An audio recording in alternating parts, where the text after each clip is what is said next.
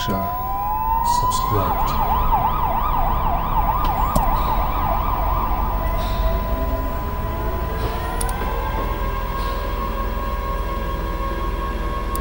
Un, deux, trois, quatre, cinq, six, sept, huit, Creative approaches to living cultural archives. 12, 13, 14, 15, 16, 17, 18, Documentation 19, series. 21, 22, 23, 24, 25.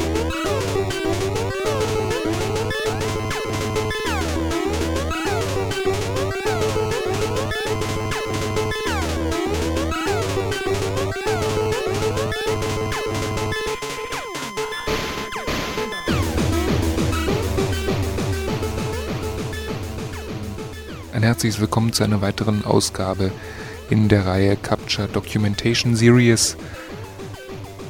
Zu hören wird es geben die Fortsetzung des Gesprächs mit der Koordinatorin dieses Projekts, Helene Hamann von Radio Kovacs.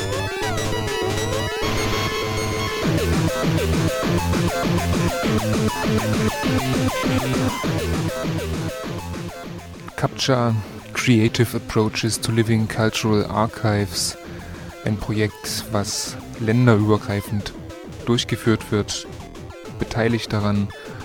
Unter anderem Radio Froh, das freie Radio in Linz, Near FM, ein Community Media in Dublin in Irland und die CEU, die Central European University in Budapest in Ungarn und eben auch Radio Kovacs in Halle.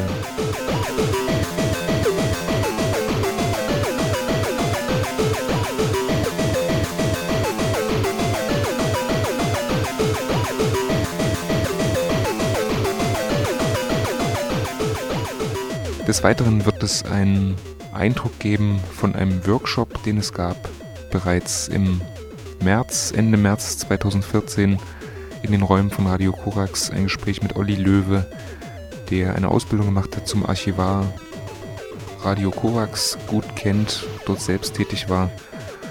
Und von ihm hören wir eine Einschätzung der Praktikabilität der Arbeitsweisen der öffentlich-rechtlichen Rundfunkanstalten für die Arbeitsweisen und das tägliche Geschäft bei einem Community-Radio, wie es Radio Kovacs ist.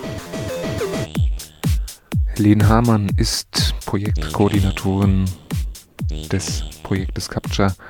Und mit ihr habe ich mich getroffen in einem Café und habe mit ihr ein Gespräch geführt über die Anfänge und das mögliche Ende, das Ziel, die Utopie, den Weg einer Lösung, einer Archivlösung für und von Community Medias. Wer ist denn äh, involviert in das Projekt? Also die Österreicher? Gibt es auch Akteure aus Halle noch weiter außer Korax, die mit eingebunden sind? Aktuell nicht.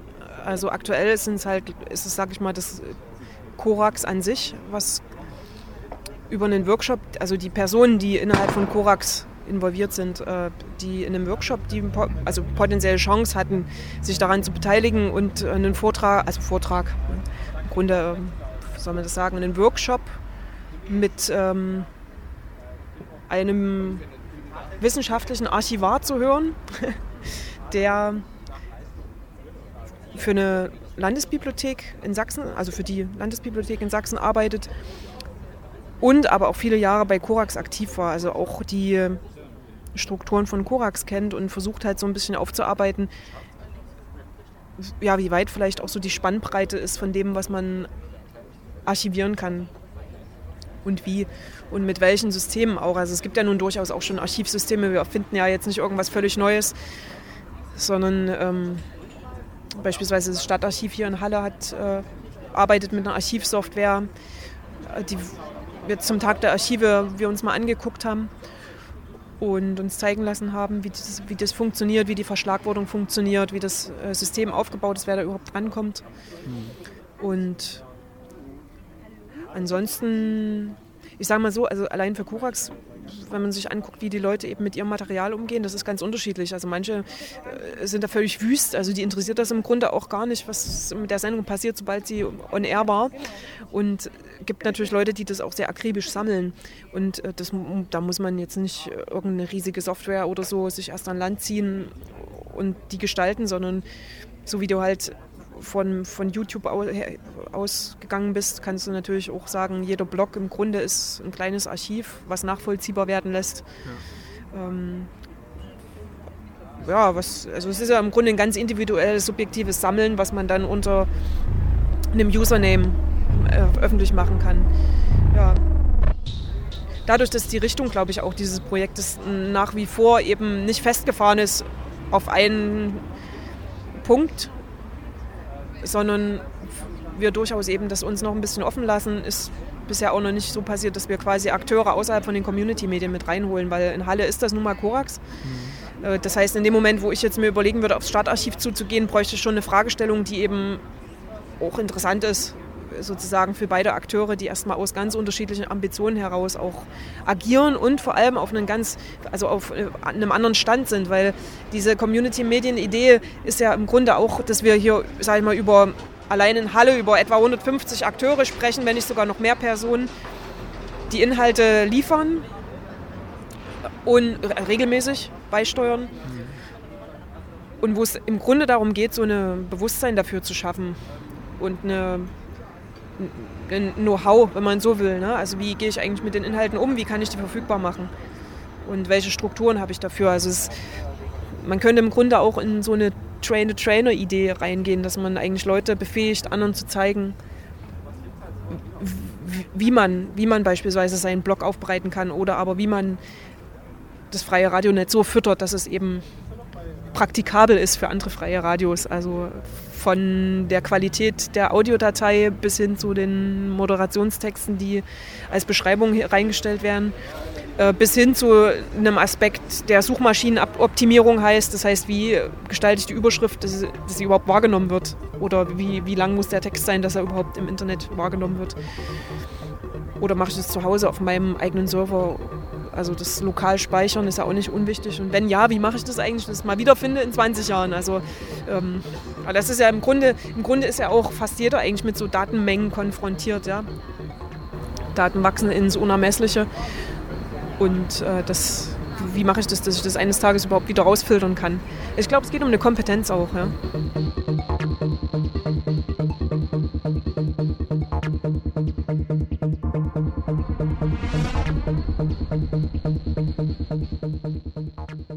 Und wo es im Grunde darum geht, so ein Bewusstsein dafür zu schaffen eine, ein Know-how, wenn man so will. Ne? Also wie gehe ich eigentlich mit den Inhalten um, wie kann ich die verfügbar machen und welche Strukturen habe ich dafür.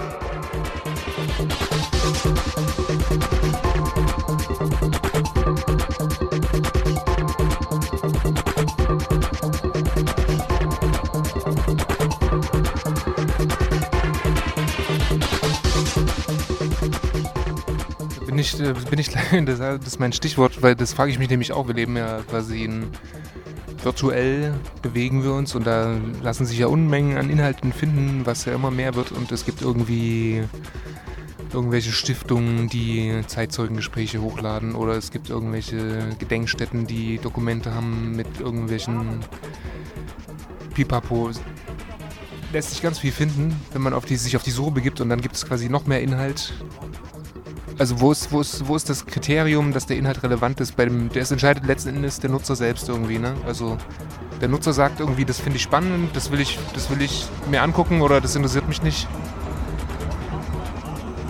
Aber so dieses äh, Unmengen an Daten und es werden noch mehr. Also dann bin ich wieder bei diesem, bei diesem kreativen Moment so, da frage ich mich, wo, wo ist der Sprung? Also wo ist der Sprung weg von, dem, von der Archivstruktur hin zu dem, ich suche, was ich finde, was ich, was ich suche. So. Weißt du, was ich meine? Also, ja, was sucht man, wenn man, wenn man sucht? Ja, das, das weiß man ja auch erst, wenn einem was da geboten wird. Ich weiß, ich weiß, schon, glaube ich, in etwa, was du meinst. Dir geht es ja im Grunde darum, zu fragen, ich habe zu einem Thema 500 Beiträge und wie soll ich denn jetzt rausfinden, dass das nun gerade der ist, den ich auch brauche und suche und so? Oder wie kann ich den verschlagworten, dass eine Person das wirklich auch findet? Vielleicht geht es auch gar nicht darum, ja. Also ich meine, wir machen uns quasi auch ganz verrückt im Kopf darum, wie gestalte ich die Überschrift, welche Schlagworte gebe ich meiner Datei, damit sie auch irgendwie gefunden wird. Und am Endeffekt werden wahrscheinlich Leute darauf stoßen, die also vielleicht auch wirklich nur auf zweitem Wege mit diesem Material was anfangen können, ja, oder da nur Impulse rausnehmen und jetzt nicht sagen, das ist hundertprozentig das, was ich suche. Im Grunde, glaube ich, geht es eher darum, wir haben jetzt die Chance eben mit dieser, sage ich mal, also im Grunde sagen die Maschinen, wann Schluss ist, ja, die Maschinen sagen, wenn sie nicht mehr speichern können. Und ich glaube, das wird nicht so fix passieren, weil wir wahrscheinlich dafür sorgen werden als Menschheit, dass immer noch ein Speicher da ist. So, also wann kollabiert das System, wäre vielleicht die Frage. Aber Aber ansonsten, glaube ich, können, können wir eigentlich mit unseren Dateien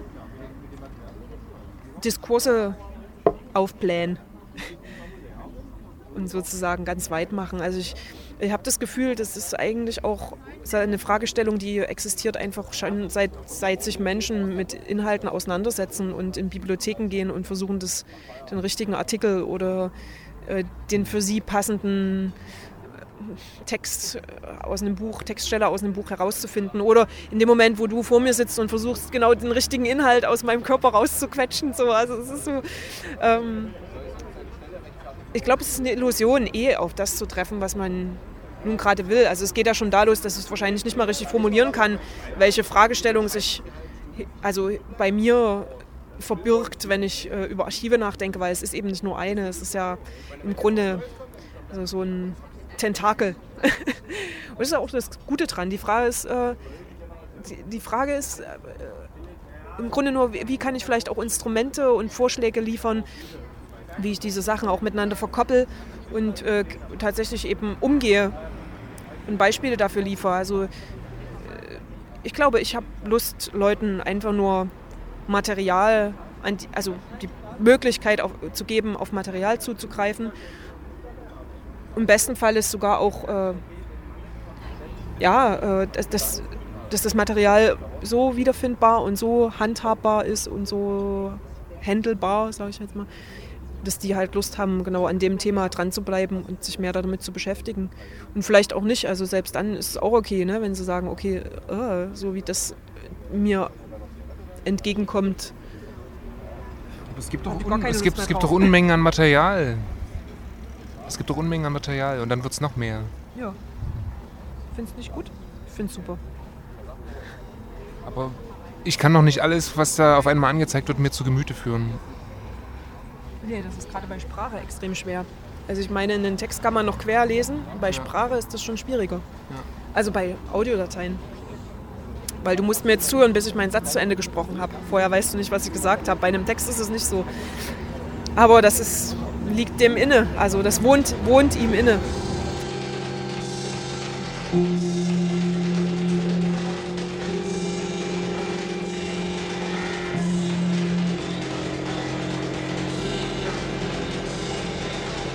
Im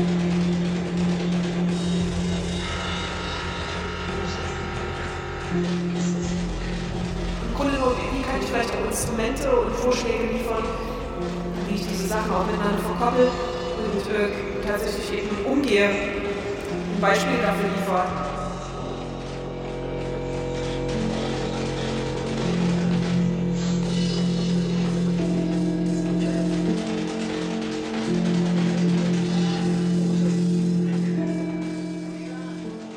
Zurzeit hier zu hören, eine Radiosendung über das Projekt Capture Creative Approaches to Living Cultural Archives mit der Projektkoordinatorin Helene Hamann von Radio Korax aus Halle.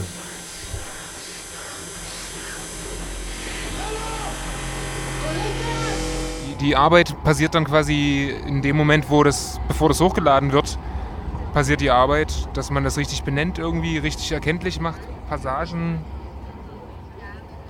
Ich ja. glaube, das Dilemma ist, es gibt keine richtig. Also das, was du schaffen kannst, ist für dich eine Variante zu finden, die für dich am treffendsten erscheint. ansonsten glaube ich, ist es ein, eine fast Unmöglichkeit, Dateien so zu benennen, dass man tatsächlich das abdeckt, weil im Endeffekt geht es auch darum, welche Suchworte werden dafür benutzt, um diesen Inhalt zu finden. Und vielleicht habe ich ganz andere Assoziationen im Kopf als du. Dann finde ich meinen Inhalt und du findest deinen und ich werde nie deinen Inhalt finden. Ja? Vielleicht, ja.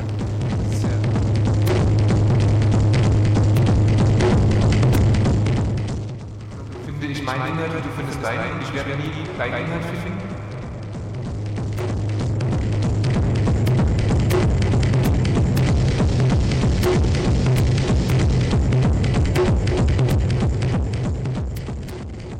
Das wäre ein bisschen schade, weil dann geht wahrscheinlich ganz viel Spannendes verloren, was irgendwie vielleicht du gemacht hast, aber ich bin nicht auf die Idee gekommen, dasselbe Wort zu verwenden wie du, sondern verwende jetzt statt Statt Mullbinde verwende ich das Wort Pflaster und äh, finde dann alles mit Pflaster, aber du hast das gar nicht mit verwendet. Also, wo ist denn dann die Überschneidung?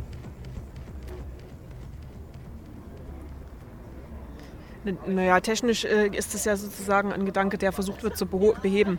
Ja? Also, ja, sag mal so, die Vernetzung verschiedener Begriffe miteinander und so, dass eben der Computer für dich assoziiert. Also, dass der Computer schnallt. Was weiß ich, Mullbinde und Pflaster gibt es eine ähnliche Trefferquote und die könnten was miteinander zu tun haben. Das heißt, bestenfalls ist der Computer so klug und führt dich den Weg ja, äh, zu den Inhalten. Und äh, das ist natürlich jetzt was Algorithmisches. Ich vermute, da gibt es eine ganze Menge Leute, die wesentlich mehr über so eine Sachen sagen können. Aber ich sag mal so, von der menschlichen Fähigkeit her, ähm, ja, Dinge zu benennen, glaube ich, ist halt jeder unterschiedlich auch in, fähig, ja. Also fähig im allerbesten Sinne. Also das äh, gibt einfach verschiedene Sprach, verschiedene Sprachgebräuche und ich finde, das, das macht ja die Diver- Diversität auch erst aus. Also ich finde das eigentlich gar kein Nachteil. Es ist eher, das ist eher schön, dass das so ist.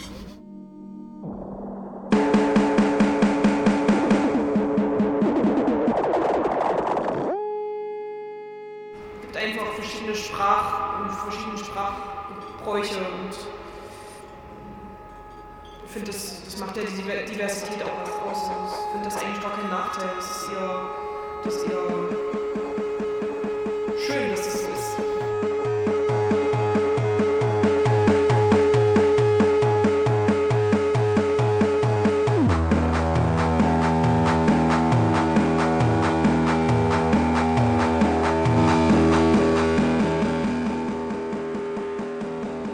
Das ist eigentlich so ein hermeneutisches Problem, das kriegst du halt nicht auf den Punkt. Ne? Das kriegst du auch jetzt mit dem Archivmoment nicht auf den Punkt. Auch wenn es schön wäre, dafür quasi eine, also ich meine, obwohl wäre das schön, ich frage mich gerade, es wäre eigentlich nicht schön, eine standardisierte Archivsprache zu haben. Das wird ja probiert mit den äh, Cores, äh, ja, und und auch da siehst du, wie das, wie das sich so weit verzweigt, dass man im, im Grundeffekt eigentlich äh, als Experte am Archiv sitzen muss, damit man dem nur nahe kommt, was du jetzt meinst. Und ich glaube, das ist sozusagen aktuell für Community-Medien relativ unwahrscheinlich, außer es gibt halt Leute, die das total toll finden und sich reinarbeiten, wie Programmierer. Ich meine, die können ja auch die absurdesten Dinge programmieren, auch im freien Radiobereich. Aber für das Archiv, glaube ich, gibt es vielleicht noch nicht so Spezialisten, ja, aber vielleicht kommt das auch noch. Leute, die sich so reingraben in diese Codes, ähm, Cores, ja, also dieser Dublin-Core, der im Grunde standardisierte Verschlagwortungen und Abläufe bereitstellt, sodass das äh, so eine Normierung einfach auch von so einem Archivsystematik heißt, also so ein Metadatencode. Äh, das, also es ist beispielsweise, wenn man in die Bibliothekssysteme guckt oder Bibliothekswesen, es ist nicht ohne Grund, dass man Bibliothekar eben doch erst, auch erstmal lernt. Äh, Und dass ich das nicht alleine mache, die Bibliothek verschlagworten von der Uni Halle, ja, so. Oder mal so nebenbei als Studentin, sondern es gibt Personen, die dafür abgestellt sind, weil es eine besondere Fähigkeit braucht, um eben mit diesem Metadatencode zu arbeiten und mit den Datenbanken und vor allem Kontinuität herzustellen. Ja, und es ist vielleicht auch die Frage, wie man sowas in so einer freien Struktur gewährleistet. Oder ob man es eben offen lässt und diffus.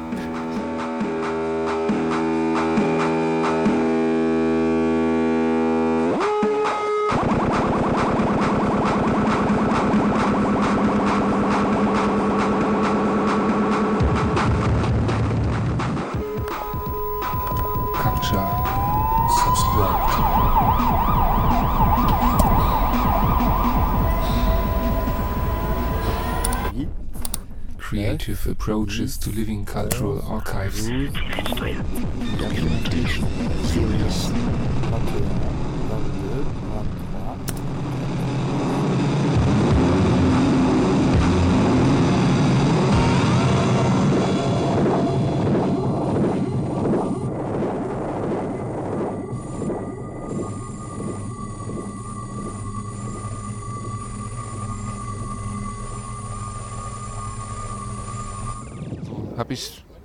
Befürchtungen, wenn Sachen offen bleiben, dass die einfach nicht auftauchen.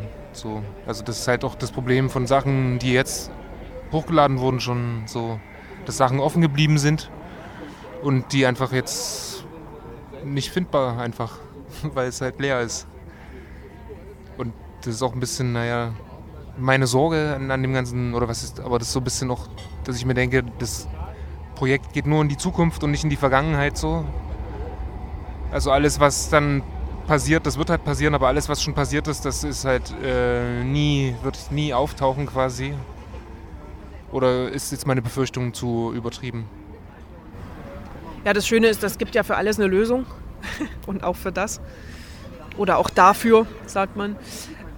Ähm, ja, ich wäre da nicht so ganz pessimistisch. Ich glaube schon, dass wenn man, wenn, also wenn man das als Priorität oder als einfach ein wichtiger Aspekt, als einen wichtigen Aspekt benennt, dann gibt es auch dafür eine in- technische Lösung, die das herstellen kann, Inhalte zu importieren. Ich meine, dass du natürlich jetzt nicht an meine ganzen alten produzierten Sachen rankommst, weil ich selber nicht schaffe, weil es ein völlig diffuses Archiv ist, das nicht benannt ist, das ist klar. Das ist schade, aber das ist halt dann einfach so. Aber von den Dingen, die jetzt eh schon online stehen und in der Vergangenheit zumindest archiviert wurden, also ich glaube schon, dass man den Zugriff dazu herstellen kann. Es geht. Gibt es sogar schon Lösungen dafür auch. Muss man dann noch benennen manuell? Automatisch? Ja, der Rechner macht das für uns. Hast du vorhin so schön gesagt. Der denkt dann für uns mit. Benennt, dann mit. Müssen wir gar nicht mehr selber machen. Zurzeit hier zu hören eine Radiosendung über das Projekt Capture Creative Approaches to Living Cultural Archives mit der Projektkoordinatorin Helene Hamann von Radio Korax aus Halle.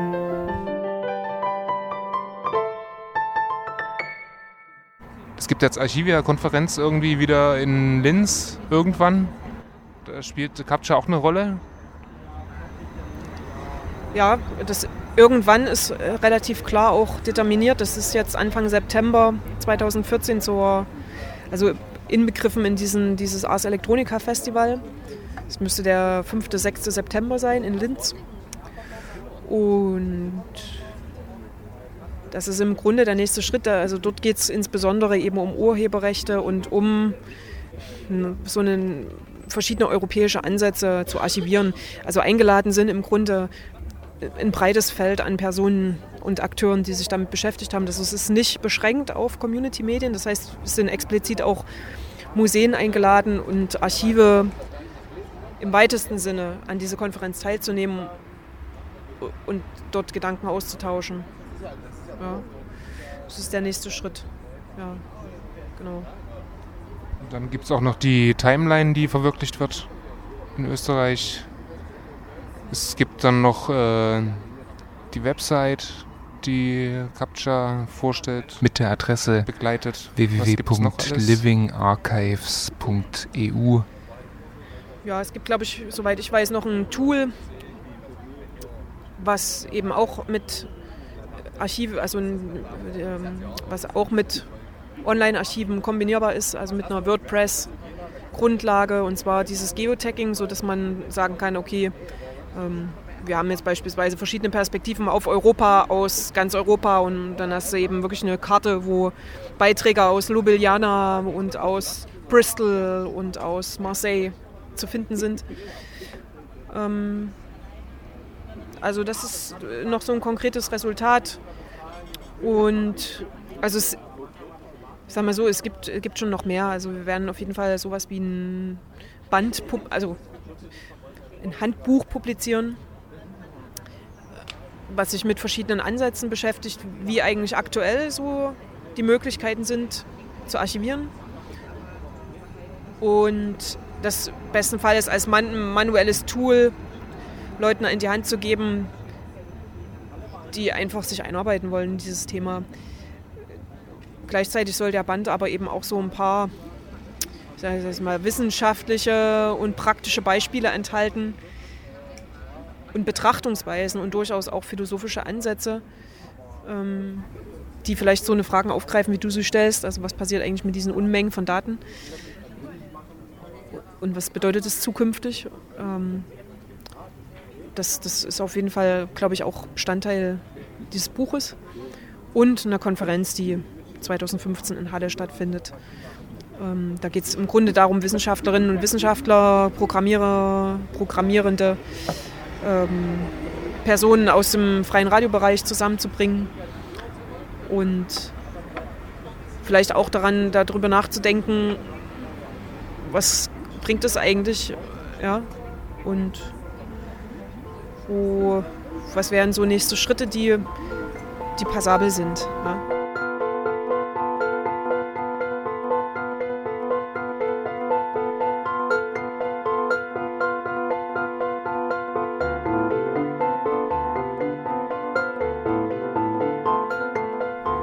Ich glaube, es ist eine Herausforderung, ja, in diesem EU-Kontext zu arbeiten, weil ich glaube, man hat unglaublich hohe Erwartungen lokal, möglicherweise, an dieses Projekt.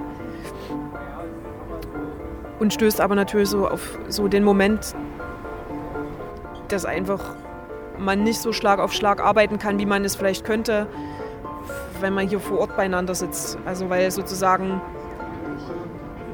es gibt ja sozusagen so einen Alltag, der immer noch nebenbei herläuft ne, und nebenbei abläuft.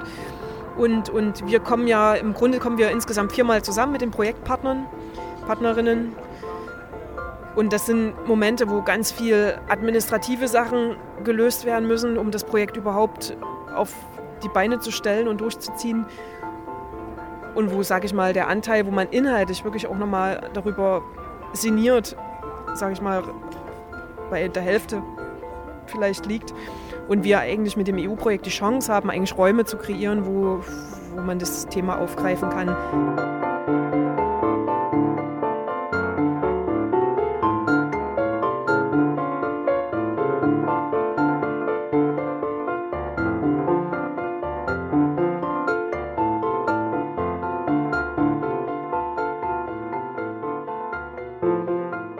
Grunde ist es so, dass ähm, auch die Aufgabenstellungen relativ klar vergeben sind. Also die Linzer sind die Programmierenden in dem Projekt. Ja, und wir sind, glaube ich, eher so die kreativen Köpfe und diejenigen, die probieren. Also wir werden halt mit verschiedenen Lösungen aber also wir werden verschiedene Lösungen ausprobieren. Ähm, beispielsweise äh, werden wir, wir versuchen, diese Unmengen an Webseiten, die allein Korax als Archive pflegt, zusammenzuführen auf einer Seite, sodass sie attraktiv dargestellt werden. Also es ist im Grunde der Versuch, so einen, also einen Knotenpunkt zu schaffen, von dem aus Nutzerinnen, die sich für Inhalte von Korax interessieren, in ganz verschiedene Kanäle geleitet werden, je nachdem, wie eben die Inhalte sind, ob es da um Studis geht oder also Studierende oder ob es um Kinderradio geht oder um Seniorenradio oder um Radio von Frauen oder Migrantinnen oder einer queer-feministischen Community oder Sportsendung oder Umwelt. Also ähm, im Grunde, dass man eben einen Knotenpunkt schafft, von dem aus man verteilt wird, weitergeleitet wird. Das, das wird was sein, was hier für Korax entsteht und was bestenfalls auch für das Radio ein schöner öffentlicher Moment ist auch, ja. Also wo Leute dann drauf zugreifen können und einfach sich besser in diesem Labyrinth an lokalen Kleinstarchiven zurechtfinden können. Ne? Also.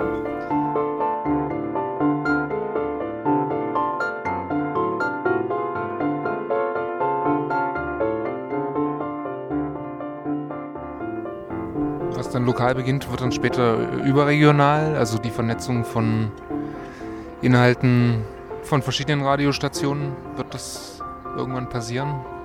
Weiß nicht, kann sein. Also über diese Plattform hinaus, die es da gibt, Freie Radios, nicht über das CBA hinaus?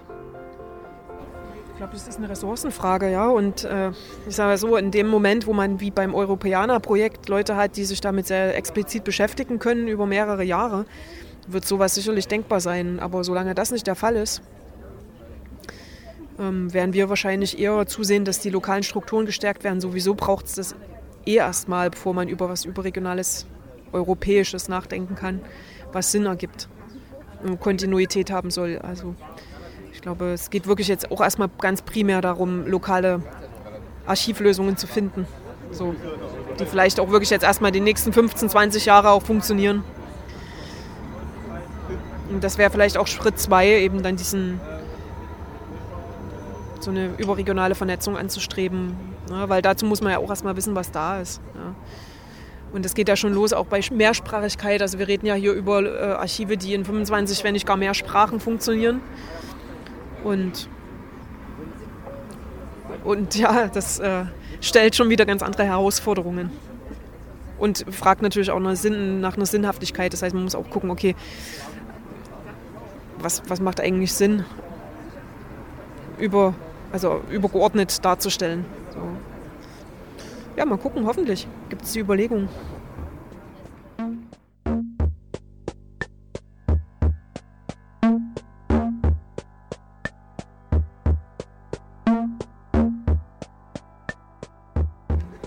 Das ist die Frage, ob es den Bedarf überhaupt gibt, die Regionalität zu verlassen. So.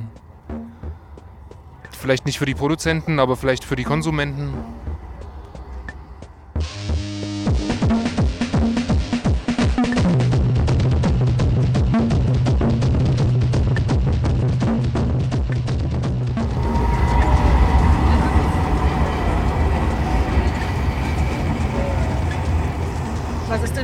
Kreative? Also was wären denn für dich kreative Faktoren in diesem Projekt, wo du sagst, das finde ich kreativ? Nee, aber so dieses, der kreative Zugang, darum geht's. Der kreative Zugang zum Inhalt. So, das ist halt nicht. Also für mich ist halt auch, für mich hat dieses Geotagging hat nicht wirklich einen Reiz, also hat, hat für mich keine Relevanz. So, das ist halt irgendwie, okay, ich sehe, der Beitrag kommt aus Puzzle, da sehe ich halt eine Karte vor mir, aber ich weiß halt auch so, wo Puzzle liegt. Oder der steht dann da, der kommt irgendwie aus, aus Wien oder so, da weiß ich halt auch irgendwie, okay, das ist irgendwie im Süden unten so. Also ich, ich bin bisher noch nicht in der Situation gewesen, dass ich mir eine Karte angeguckt habe und gern wissen wollte, was kommt da jetzt für ein Beitrag her, so, das nicht.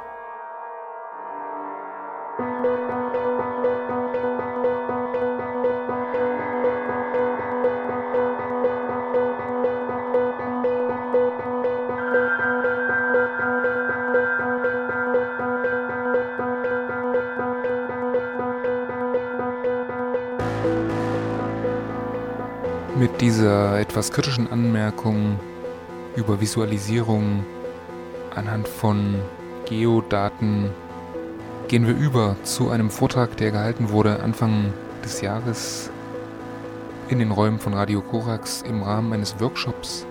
War zu Gast Olli Löwe, der selbst Radio gemacht hat damals als Praktikant, dessen Werdegang zum öffentlich-rechtlichen Rundfunk führte, dort eine Ausbildung absolvierte als Archivar und heute in der sächsischen Landesbibliothek arbeitet. Und er hat uns geschildert von seinen Eindrücken, die er gesammelt hat beim Bayerischen Rundfunk. Hat ein bisschen erzählt über das System, was da Anwendung findet. Und nach dem Vortrag haben wir uns alle nochmal unterhalten auch Helene Hamann war dabei und meine Wenigkeit. Und das Gespräch über die Sicht von Olli Löwe auf das Thema Archive und auch seine persönliche Verbindung zu dem Thema und ob Radio Korax davon profitieren könnte, sollte, müsste, sich daran ein Beispiel nehmen, wie die das machen in München. Das hören wir in den kommenden Minuten.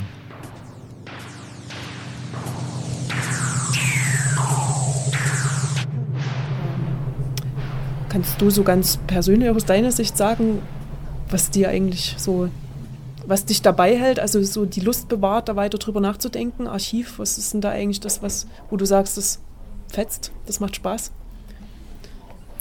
Ähm, Na, zum einen kommt da so der, der Technikfummelfreak-Mann durch. Also ich finde es gerade sehr spannend, was so für, für Projekte so am Laufen sind, die von Langzeit, also von der Forschung nach Langzeitarchivierungsmöglichkeiten über irgendwie ähm, ja, Digitalisierung äh, stattfinden und ähm, wie man einfach diese ganzen Informationen, die und das ganze Wissen, was vor allem in so, in so Produkten drinsteckt, wie man das, ähm, wie man das dem, dem Nutzer ähm, zum Nachnutzen quasi aufbereiten kann. Also wie man das an die Oberfläche bringt, was es da für Möglichkeiten gibt, wie das Ganze auch kollaborativ eben äh, äh, veredelt werden kann und so. Und da gibt es ganz spannende ähm, Projekte, die da in den Fachkreisen ähm, am Laufen sind und ähm, ja, äh, mit der Materie sich zu beschäftigen, finde ich total interessant.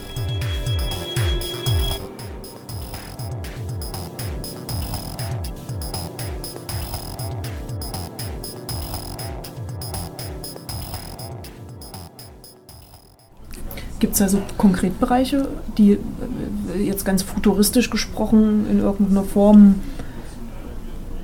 ja, bahnbrechend vielleicht gerade sind oder total für dich ganz spannend erscheinen? Also ich habe zum Beispiel, wir haben wir sind gerade dabei und gucken uns halt ganz verschiedene Zugänge auch zu Archivierungspraktiken an.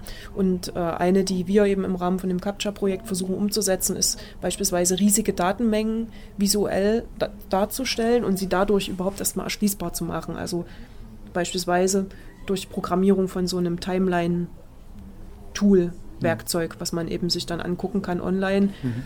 Ähm, das fand ich eigentlich ganz interessant. Im Grunde äh, gibt es ja einfach äh, beim Thema Archive generell wirklich äh, größere Fragestellungen, zu der eben zum Beispiel auch gehört, was mache ich mit diesen großen Datenmengen und wie mache ich die überhaupt, wie trage ich die überhaupt zu sozusagen einer nutzenden Community hin.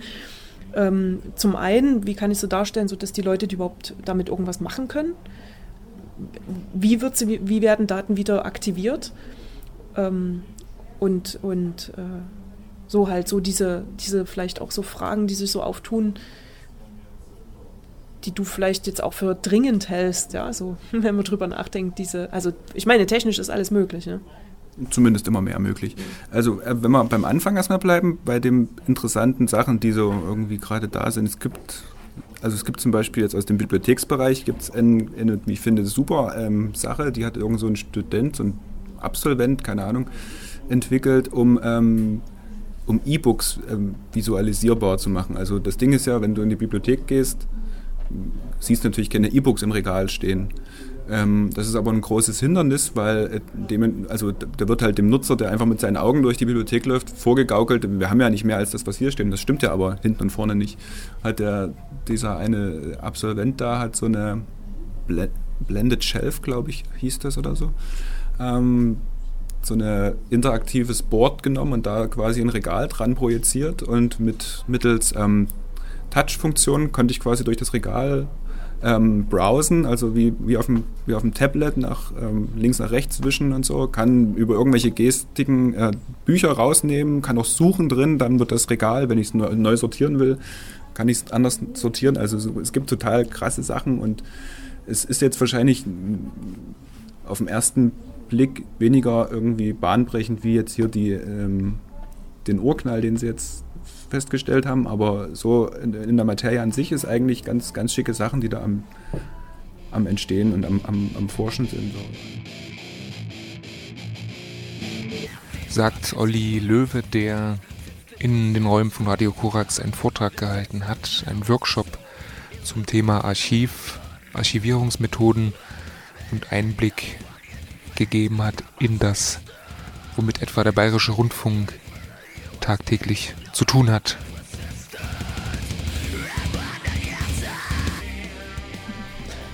Naja, und die, und die Aufgabe an Archive, die jetzt halt mit den, mit den Möglichkeiten, die da vorhanden sind, ange, rangetragen wird, ist, ist, ist halt aus meiner Sicht schon die Kollaboration zu ermöglichen, die Infrastrukturen soweit aufzubereiten, ähm, eben auch gerade auf eine Art Discovery Service umzustellen, dass man ähm, dass man wirklich diese semantische Nähe von Themen äh, versucht darzustellen. Das kann über einfach Relevanz-Ranking dargestellt werden, aber auch grafisch, wie du vorhin sagst, mit dem Zeitstrahl. Das kann man auch ähm, thematisch irgendwie aufbereiten, dass man einen Peak macht, wo ich wirklich was gesucht habe und das trifft total und dann schwäche äh, schwäch ich diese Kurve ab für nicht mehr ganz so relevant, aber so diese Sachen, also dieses, dieses wirklich Wissensmanagement ist, glaube ich, eine Riesenaufgabe für, für, für Archive, ähm, die ganzen digitalen, die, die ganzen Digitalisate äh, da halt ans Licht zu befördern, was man alles produziert hat. Das ist ja schade, wenn es einmal produziert und einmal gehört vielleicht, wenn überhaupt, und dann verschwindet es. Also das ist aus meiner Sicht so das Hauptding. Also um, um lebende Archive, was macht denn für dich ein lebendes Archiv aus? Okay, ich lache erstmal. Also ich, ich muss erstmal überlegen, ich versuche mir gerade ein lebendes Archiv vorzustellen. Was ist denn deine Definition von einem lebenden Archiv?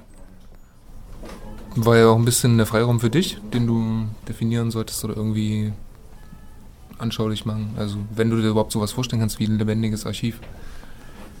Lebendig. Wahrscheinlich, dass es wächst. Das ist wahrscheinlich das Lebendige. Das stimmt, das, ja, das stimmt. Das ist eine gute. Ich hätte jetzt nur an irgendwelche Personen gedacht, die so Lexikon, aber das war das wandelnde Lexikon. Stimmt, das war nicht das lebende Archiv. das wachsende Archiv ist das lebendige Archiv. Und was soll ich mir da jetzt vorstellen?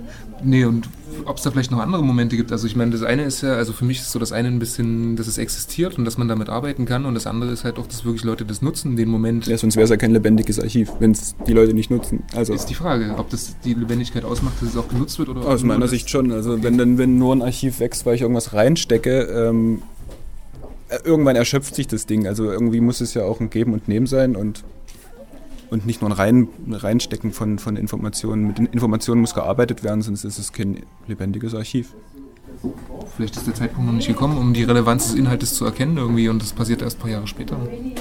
Ja, aber wenn ich die, wenn ich alles soweit vorbereite mit, in, meinem, in meiner Recherche, in meinem Recherchetool, dass ich auch nach Jahren noch an diese Stelle komme, dann habe ich ja alles gemacht, was ich gerade machen kann, um das Ding potenziell lebendig zu halten. Und das ist die Aufgabe, die es zu bewerkstelligen gilt.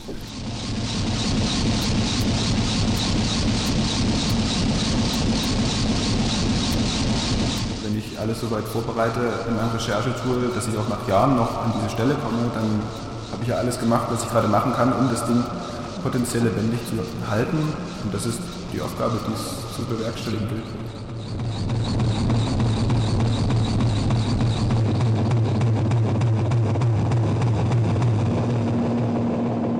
Also von wegen lebendiges Archiv und kreativer Zugang, gibt es auch gerade ganz aktuell so diese, diese Gaming-Kiste, also dass ich sage, ähm, Nutzer werden von mir motiviert, ähm, mit, den, mit dem Archiv zu arbeiten, das Archiv lernen zu lassen, also die, das Archiv irgendwie Inhalte kennenzulernen, indem ich halt dem, dem Nutzer den Nutzer spielen lasse, also mit, mit diversen Sachen. Also der, der Nutzer kriegt ein kleines Spiel an die Hand, läuft da irgendwo lang und indem er halt irgendwas macht, ähm, weiß, weiß das System, aha, wenn er das macht, dann ist das und das vorhanden. Also wenn er springt, ist da ein Block im, im Weg. Also, also über diese ganz infantile Herangehensweise des Spielens äh, ist, ist auch gerade wieder ein Forschungsbereich. Ähm, sollen Nutzer halt zur, zum Veredeln angeregt werden. Also das ist glaube ich, ein sehr kreativer Ansatz, um sowas ähm, zu nutzen. Fürs Audio, für den audiospeziellen Bereich, ja, man muss einfach sich, ich habe keine Ahnung, was man da machen könnte, aber vielleicht so ein, vielleicht so ein, wie sagt man? Karaoke oder so. Nee.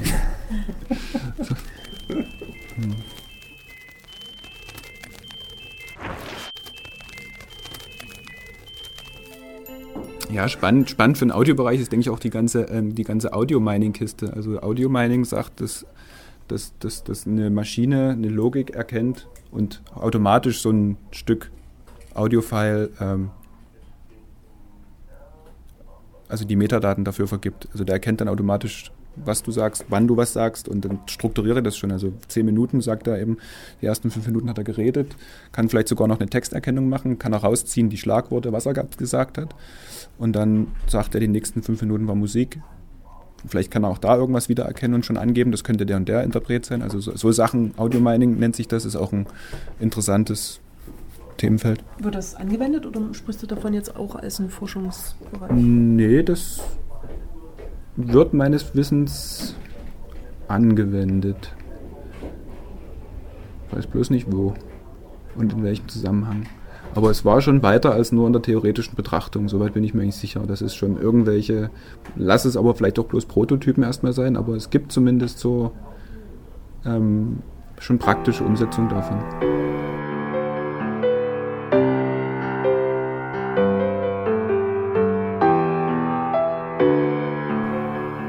Sagt Olli Löwe, seines Zeichens ausgebildeter Archivar, der bei Radio Korax anwesend war und im Rahmen des Projektes Capture einen Workshop gab und die Frage nach den größten Unterschieden zwischen dem, was der öffentlich-rechtliche an Archiv produziert und bestückt und dem, was Radio Korax täglich macht, beantwortet Olli Löwe wie folgt. Ich würde vielleicht trotzdem noch weiter vorne anfangen, dass der gravierendste Unterschied, glaube ich, einfach die Ressourcen sind, die ähm, beim, beim, beim professionellen Radio, also jetzt öffentlich-rechtlich, ähm, einfach viel mehr gegeben sind. Da gibt es so viele ähm, Teilnehmer an, an, so einem, an so einem Archivierungsprozess, die einfach ein Bürgerradio, ein freies Radio äh, nicht, also für gewöhnlich zumindest nicht zur Verfügung hat.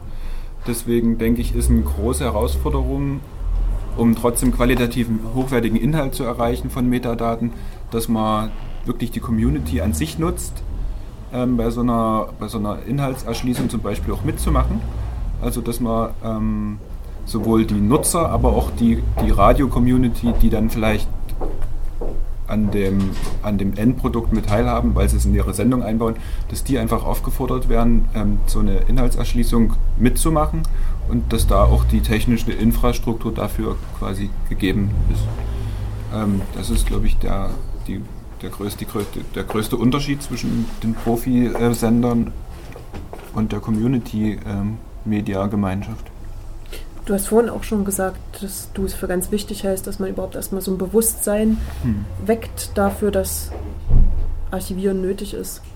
Ja, ich denke einfach, da ist, ähm, da ist dieses Klischee von verstaubten Archiven einfach, einfach zu präsent irgendwie, äh, dass, dass das schwer akzeptiert wird, wenn jetzt plötzlich in so einem in so einem freigeistigen Hause plötzlich auch Regeln da an, an, an die Hand gegeben werden, die also die man eigentlich dann wirklich beachten sollte.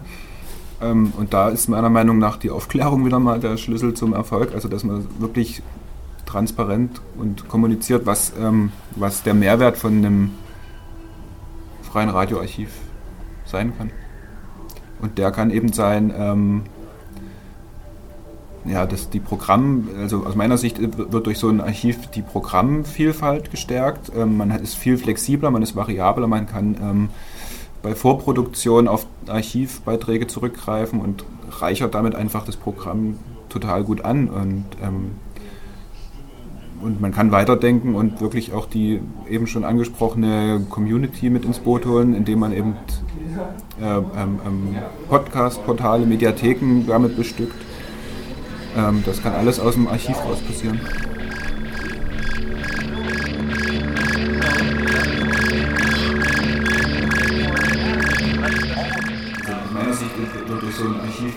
Programmvielfalt gestärkt. Ähm, man ist viel flexibler, man ist variabler, man kann ähm, bei Vorproduktion auf Archivbeiträge zurückgreifen und reichert damit einfach das Programm total gut an.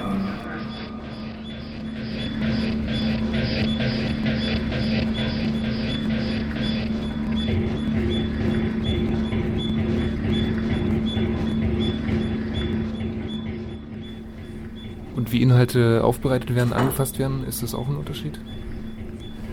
Ähm, ja, eben wie schon gesagt, dass bei der einen Seite hast du halt Experten da, die das, ähm, die nichts anderes machen quasi den ganzen Tag und die das ähm, auch die Ausbildung dazu haben. Das wirst du im freien Radio kaum finden, aber aus meiner Sicht ist eben dann sehr notwendig, dass man das, was man hat, mit reinbringt in die er Erschließung, in die Erfassung von so Metadaten. Das sind eben die Hörer oder die Nutzer von, vom freien Radio oder auch die Macher natürlich.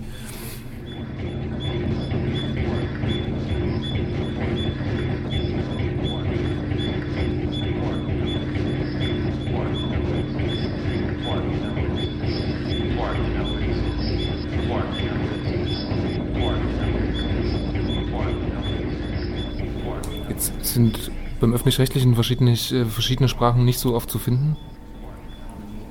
Ja, wahrscheinlich schon in den beschreibenden Sachen schon. Klar gibt es unterschiedlich sprachige Titel, gerade in der musikalischen, äh, im musikalischen Bereich. Aber in der beschreibenden, also wenn ich jetzt ein Abstract über irgendwas schreibe oder so, dann wird es, aus, also aus meinem, in meinem Kenntnisbereich ist es immer nur einsprachig. Hm. Auch die Suchmasken, die sind jetzt alle in Deutsch. Da gibt es jetzt nicht eine englische Suchmaske irgendwo oder Tags in Englisch, die da zu finden sind, oder? Nee, also ist alles, es ist zwar ganz schön aufgebläht, weil es eben viele verschiedene ähm, Bereiche gibt oder viele verschiedene Kategorien, in, äh, wo rein oder wo ähm, die Titel, die in der Datenbank stecken, reingestopft werden. Die werden wiederum auch angezeigt in der Recherchemaske, aber es ist nicht irgendwie mehrsprachig angelegt. Und ja, ist einfach, wird nicht gefordert und deswegen wird es nicht. Non mais tu vois le scat euh, c'est bien aussi. Tu peux faire du scat. Toi le mec il se prend pas la tête, euh, écrire des paroles euh, qui servent à rien, tu vois. Le mec il est là. Ouais, moi je fais pas de scat quoi, mais euh, les mecs qui font du scat généralement euh, c'est bien quoi.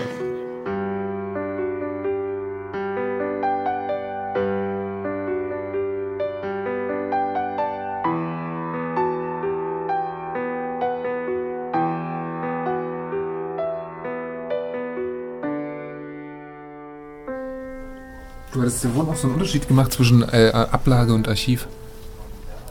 Mich würde nochmal genau interessieren, wann das irgendwie für dich eine Ablage ist und wann das ein Archiv ist, wenn du da nochmal Kriterien hast. Ja, naja, also es ist einfach ganz pragmatisch, wenn du jetzt, äh, also klar, es gibt in jedem Haus, wie ich auch gerade von euch ja nochmal erfahren habe, so, so handgestrickte Lösungen, wie man, wie man irgendwie Metadaten schon irgendwie an, an ein Audio klemmt. Also ihr macht das mit einem Wiki und pastet dann irgendwie eine MP3 dran oder so. Ähm, es, sowas gibt es, klar, sind, sind erstmal die für die Anforderungen ausreichende ähm, Notlösung, aber es ist, also es ist in dem Sinne, hm? es ist in dem Sinne kein Archiv, weil, ähm, weil ich nicht gewährleisten kann, dass eben an Audiodateien nichts mehr geändert wird im Nachträglich. Äh, jetzt kann jeder hingehen und da irgendwas manipulieren, das ist ein Kriterium. Es müsste dann ähm, auch möglich sein, Sachen ähm, persistent vorzuhalten, also auch äh, sicher vorzuhalten und immer muss eine Möglichkeit sein, auf Essenzen und überhaupt auf Informationen zuzugreifen. Ist auch nicht unbedingt gewährleistet. Ich weiß nicht, wie es mit Backups aussieht, ob es sowas gibt hier im, im Radio. Ähm, ähm, man hofft's. Man hofft's. nee, ähm, jeder für sich. Jeder für sich, genau. Und ja, einfach. Es gibt ja auch gar keine Möglichkeit der, der, der, der der Recherche so in, im, im, eigentlichen Sinne. Also klar, über das Wiki kann ich Themen suchen und gucken, ob da was dranhängt, aber eine Recherchemaske oder so in dem Sinne gibt es nicht. So, und alles, alles das sind so Sachen, die da halt dagegen sprechen. Und das ist. Ich habe Dubletten wahrscheinlich in meinem, in meinem Bestand hier drin, die, die, die da rumliegen. Und ja, also das sind aus meiner Sicht so Punkte, die dagegen sprechen. Aber ich meine, es ist jetzt, es ist so gewachsen, es ist, man ist bis jetzt so gut vorwärts gekommen, aber ich denke, es schadet nicht, wenn man versucht, irgendwie Standardlösungen vielleicht zuerst mal zu analysieren, ob es für einen praktikabel ist. Und wenn nicht, dann, dann einfach seine Anforderungen zu definieren ähm, und dann zu gucken, was, ist, was am besten umsetzbar ist.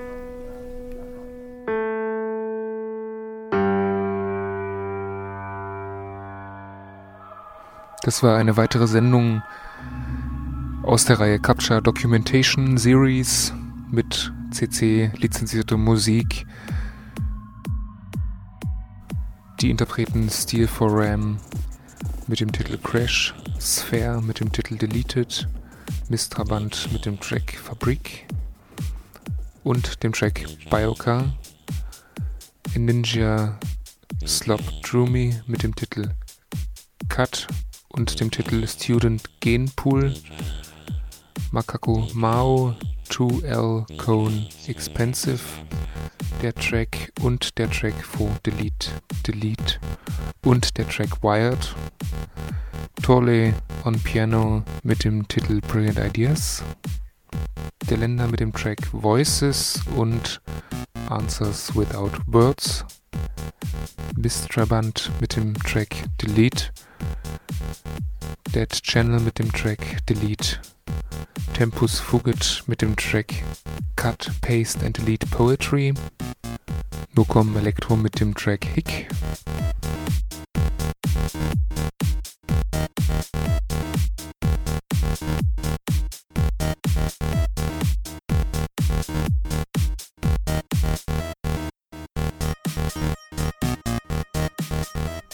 Diese Sendung wurde produziert für Radio Korax und die Reihe Capture Dokumentationsserie.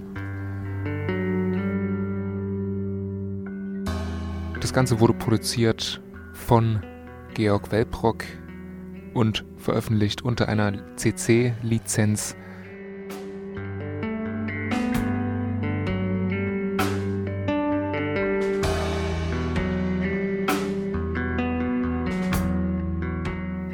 August 2014.